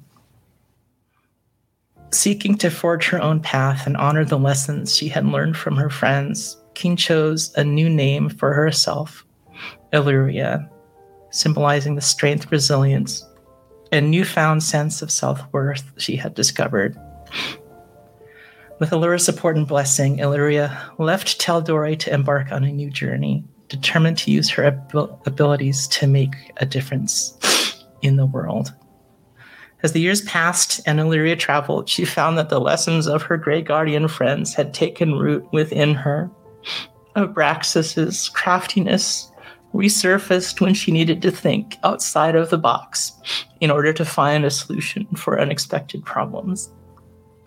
And Quirk's trust in one's instincts led her to rely on her own judgment and push past any doubts that she had.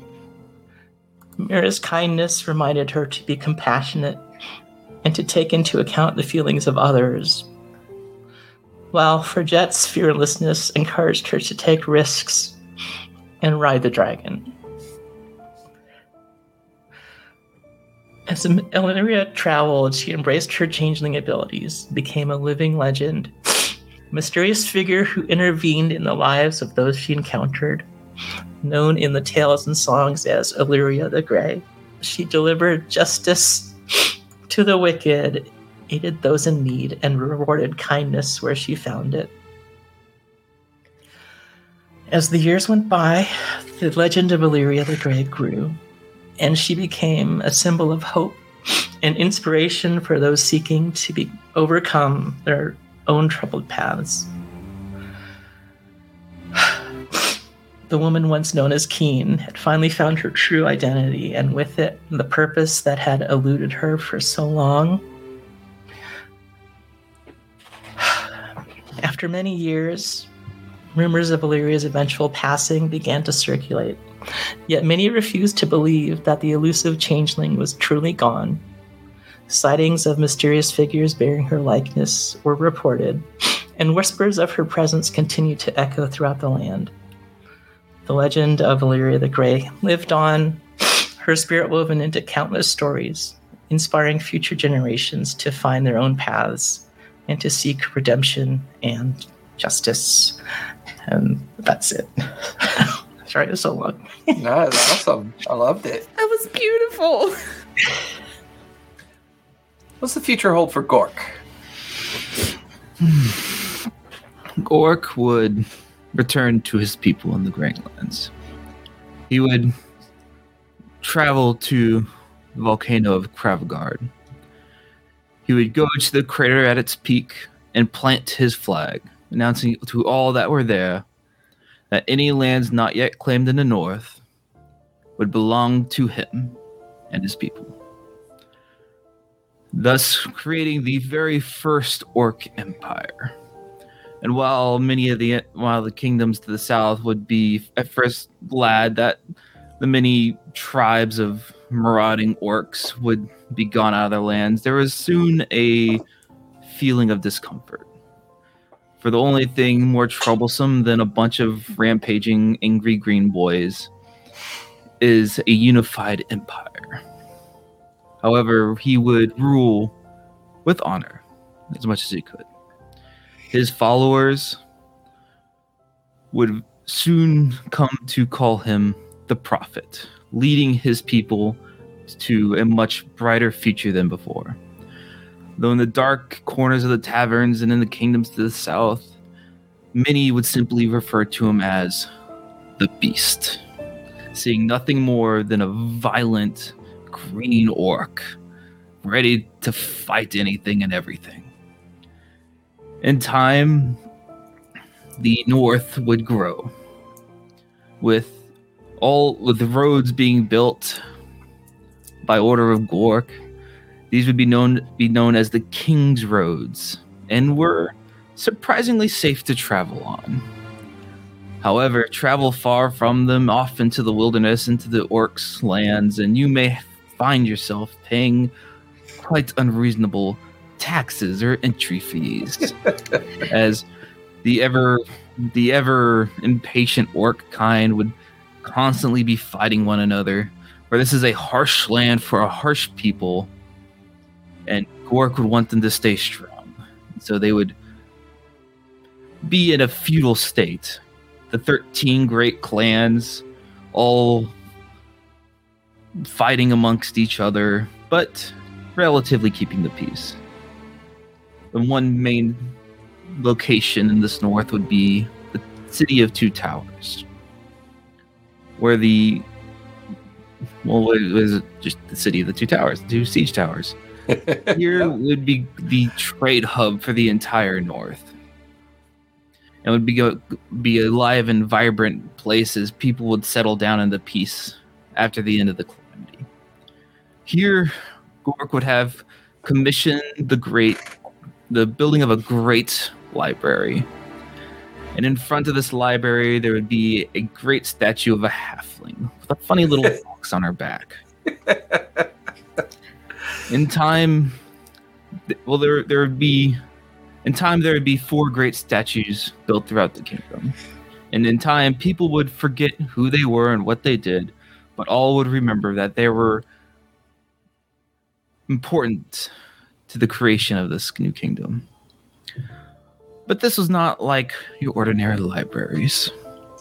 For when you went inside, there are no books. Instead, you have many elderly beings orcs, halflings, dwarves, elves, dragonborn sitting around fires, all trained in the art of remembrance as they would read books and they would memorize the contents of them in their complete and then would burn the books. The knowledge preserved in the minds as they passed this tradition down from one to the next. In the city, there would also be the uh, we'll call them we'll call it a uh, a fortress, a small fortress where the chieftains would often meet. More of a drinking hall where rowdy parties would go on late into the night. And in And in front of this hall would be the sly, roguish figure. Though many don't know, again, in time would the, the name would be forgotten, but she would be remembered as a great hero who helped Gork forge this kingdom. And then the third in the city and last, in front of this scholarium, a great place where magic will be perfected, is the statue of a metallic dragonborn with great wings. And many would come here from all over tribal shamans, sorcerers, and wizards to perfect their art of the arcane and the magic. However, there's one other place in this great north. Whereas when people settled in the peace, fortresses were not built, walls were not erected, they were not necessary. For peace had finally come to this land, to these lands. Except for one. Mount Kravagard. I can't ever say that fucking right. I know it's a hard one. Any who travel this far less traveled path to the volcano would soon set their eyes upon the greatest fortress ever created. With walls made of stone so big, it is said that only storm giants could have put them in place. With great doors forged by dwarves, reinforced by mithril and adamantium, with catapults and trebuchets and ballistae atop the wall, this was a formidable place. Few are allowed entry, for this is Gork's realm, where his tribe reigns supreme. As one would look up the mountain, you would see at the, near the top great docks where brutal airships would moor. Many there are a few for trade coming and going, but here you see dozens of airships, silent, waiting to be awoken, for the sails to be filled with air, for the balloons to be full, to be called to war. For this was a fortress of warriors, ever ready, ever prepared for what would ever come next. However, at the very top of this volcano, one would see the, the coverings of a great tree. For Gork's standard placed there was made with a branch from a certain druid's magical tree. And this would take root in the volcanic soil and the snow and would grow tall and large with its canopy covering the top of the volcano.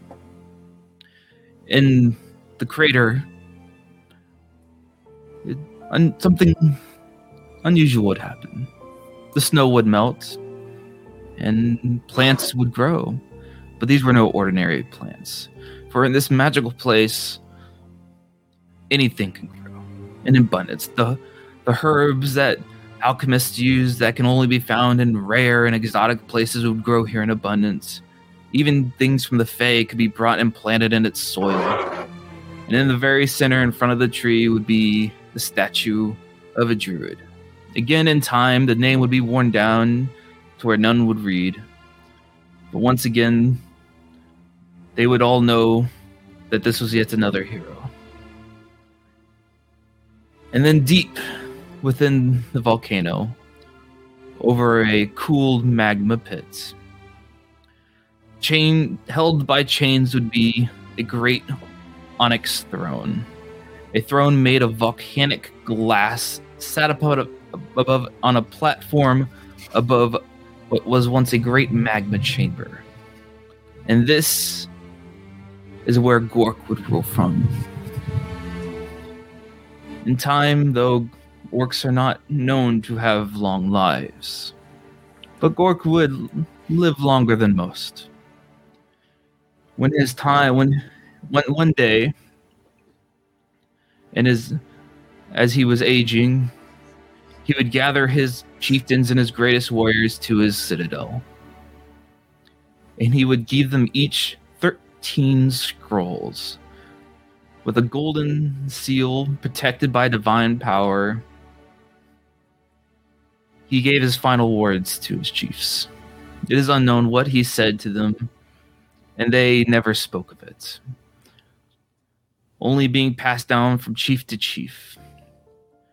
Gork would retire to his throne room with his greatest warriors, and the doors would seal for the final time, unable to be opened, protected along the seam by 13 golden seals.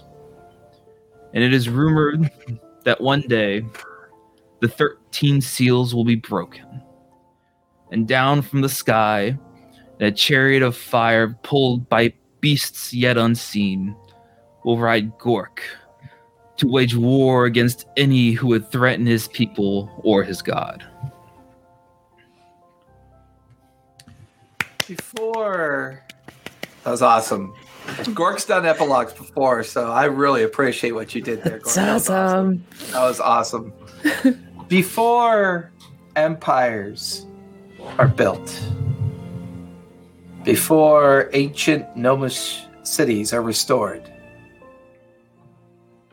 the journey of a lost people being brought into a familiar valley to be given a second opportunity, and an ever busy individual seeking redemption, they make a promise to each other the first day of Thunsheer,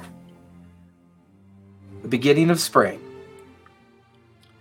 they would meet on a hilltop near the entrance to Sawtooth Valley. And they would equally sit alongside each other around a table with a fifth empty seat. and rumors of these strange people doing this year after year after year grows. They share stories, they drink, they eat, but always the equal of friends. They do not bring their future with them. They sit and they talk of the past. They talk of the things that shaped their journey, the sacrifices made, the cost of future, secured in the past. I know, you'll get your chance. Always under a silken pavilion, always staring up at the sky to see that familiar streak of comet streak by.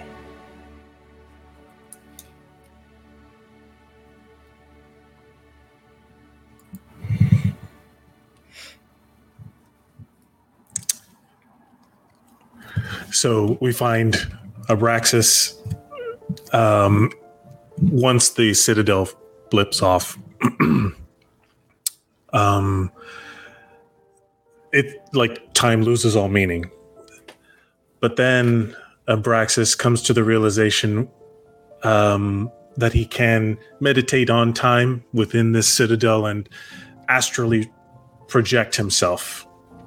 Uh, essentially into different timelines and and at first it's kind of explorational like he uh he he like checks the first thing he does is find the one timeline where he's with his mom the one that was like the very superficial life that was taken from him. And he's like okay. And he got to kind of experience it and observe it. And then he gets to his other another timeline where things don't go well and he's trying to like pinpoint he's like trying to learn to navigate these timelines and eventually he comes to the realization and the understanding that the reason why he was tapped is because he now has to go back in time and bill and ted's the gray guardians' timeline. We'll just do it in the future. I just gotta go back after we save the world. I love it. and now whenever there's been an event where Menti found Abraxas, it's ultimate Abraxas going and nudging a piece of stone over that rocks over. This is very um, Hermione with the time turner thing, Yeah. where I'm just like it, allowing.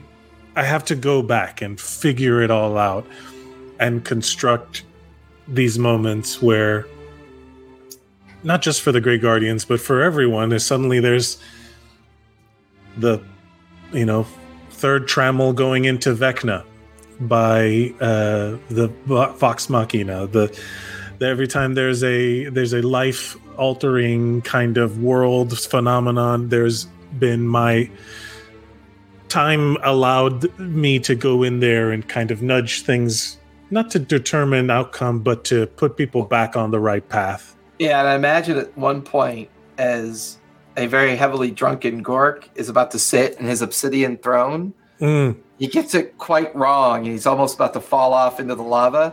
But Hmm. there's like a gentle wind that kind of nudges him Well, back towards the throne. I'm not. I'm not. Not to correct you, but the throne sits on a bigger platform. but you know what I mean. Like whenever you guys have your fates at stake. every time in this campaign that you have lucked out and made Mm. something happen from nothing. And even me like you know doing something it's always been with kind of like a oh if i move this rock the butterfly effect will have allowed that to happen. And then um, while all this is continuing once we get to the part where i say goodbye again it it um hurts. So i'm i flick the thing around abraxas's neck and i'm like give him the thing give him the thing and that's when he remembers he's like oh yeah that's right here and he gives you these are and because they're all temporally charged every time you guys get together that when they're close together I know. So I am in that fifth chair. And I let you guys live your lives and I still get to see it. Because on a long enough timeline, I'm on every I'm in everybody's I get to see all. And then I realize, oh no, that's what Cronus is. Oh, that's I'm just and then with that realization i'm back to being in the timeline again um, finding menti and being told oh i gotta go see Keothi about a about a book and i get to do it all again a young couple stand near a village that has recently been founded along the Sawtooth Valley. Mysterious old ruins that are unexplained. This young couple paid for this plot of land for the hard work and sacrifice of a future that they are unaware as to how much it truly cost. And as they stand there watching their home be built, they look up on a hill. They look at each other confused. And they begin to walk up towards the top of this hill that overlooks not only their home, but the other homes that are being built down below. And it's strange. There's an old weathered table, tattered silken pavilion, five weathered chairs. Doesn't look like anyone's been here for a very long time. They walk amongst it. They run their hands across the weathered wood. Look around. They see a tankard all beat up and dented on the ground. A spoon discarded. A cracked copper plate off to the side a well worn path that leads down towards the coast. They stop And they stare and they look, not understanding, wondering, what is this place? Why is this here?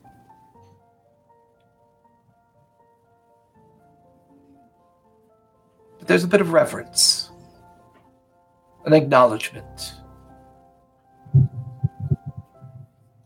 No one's disturbed this under all pretense, and they decide to leave it.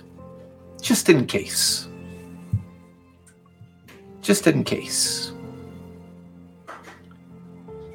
And as the young couple walk back down the hill, they stare.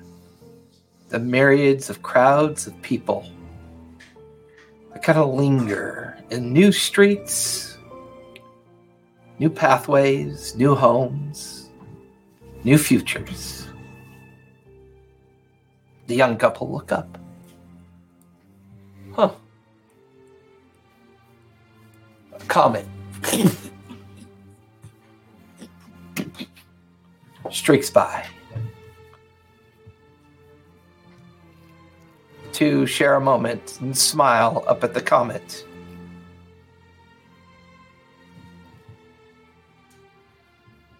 The young woman has her hand around a necklace that she's inherited from a very special friend. A five star pendant. And she walks. And that's it. We're done. I love endings. They're so much Or fun. are we? Or- Roll for initiative. We got to fight this girl. oh my god, two years. Two years. Woo, it's been a while, oh yo. man. Gork, that was great, Sam. That was I love that. You did great. Look at Cesare watching all the way to the end. Amazing. Thank you, Ches. By the way, uh-huh. MP Studios built this. So Amazing. Yes, they they Yeah. built this new studio. Cesare is an amazing close friend of mine, and will always be an amazing close friend of mine. So, well, folks, that's it. This story has come to a conclusion. This tale is, well, for these five characters, have concluded. As we are now going to be off for the next three weeks, taking a breather, enjoying our Sunday evenings for a while. Mhm.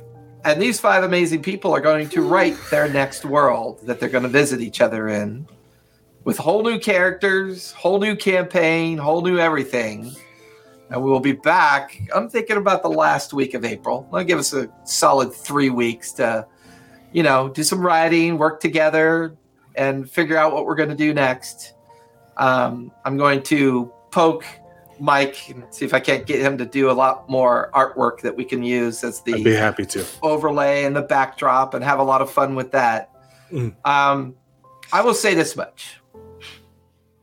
Uh, this game is important because this is how you meet new people.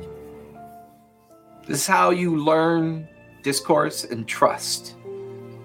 This is how you get your empathy muscle back. This is how you learn that it's okay to have safe spaces of fun and play in those spaces and remind yourself that we're not anything other than human. And that's what we are. And it's okay to be human and have these experiences. Be vulnerable, tell stories, talk to each other, enjoy the limited amount of time that we have on this place and do not miss out on these amazing opportunities. There are so many people out there that are alone and missing these opportunities, and I want you to find them and enjoy them and become someone new, become something different. Don't be afraid to be yourself. Take some friends along with you and learn how to journey.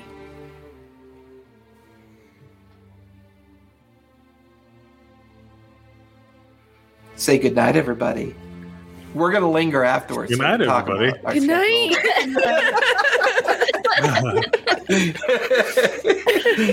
Remember, be safe, be kind, play a game. Books It's are good for bad. you. You'll enjoy it. And for the last time, for the final time, I can't wait to see what Mallory builds for us next time. Hell yeah. But you know, we got to see it. Oh, you will, Chaz. We're gonna. We, me and Mira have talked about that. uh, oh yeah, uh, Chaz. I'll send you a link shortly. So everyone else linger for a final time. That Goodbye, final journey Guardians of the Grey Guardians.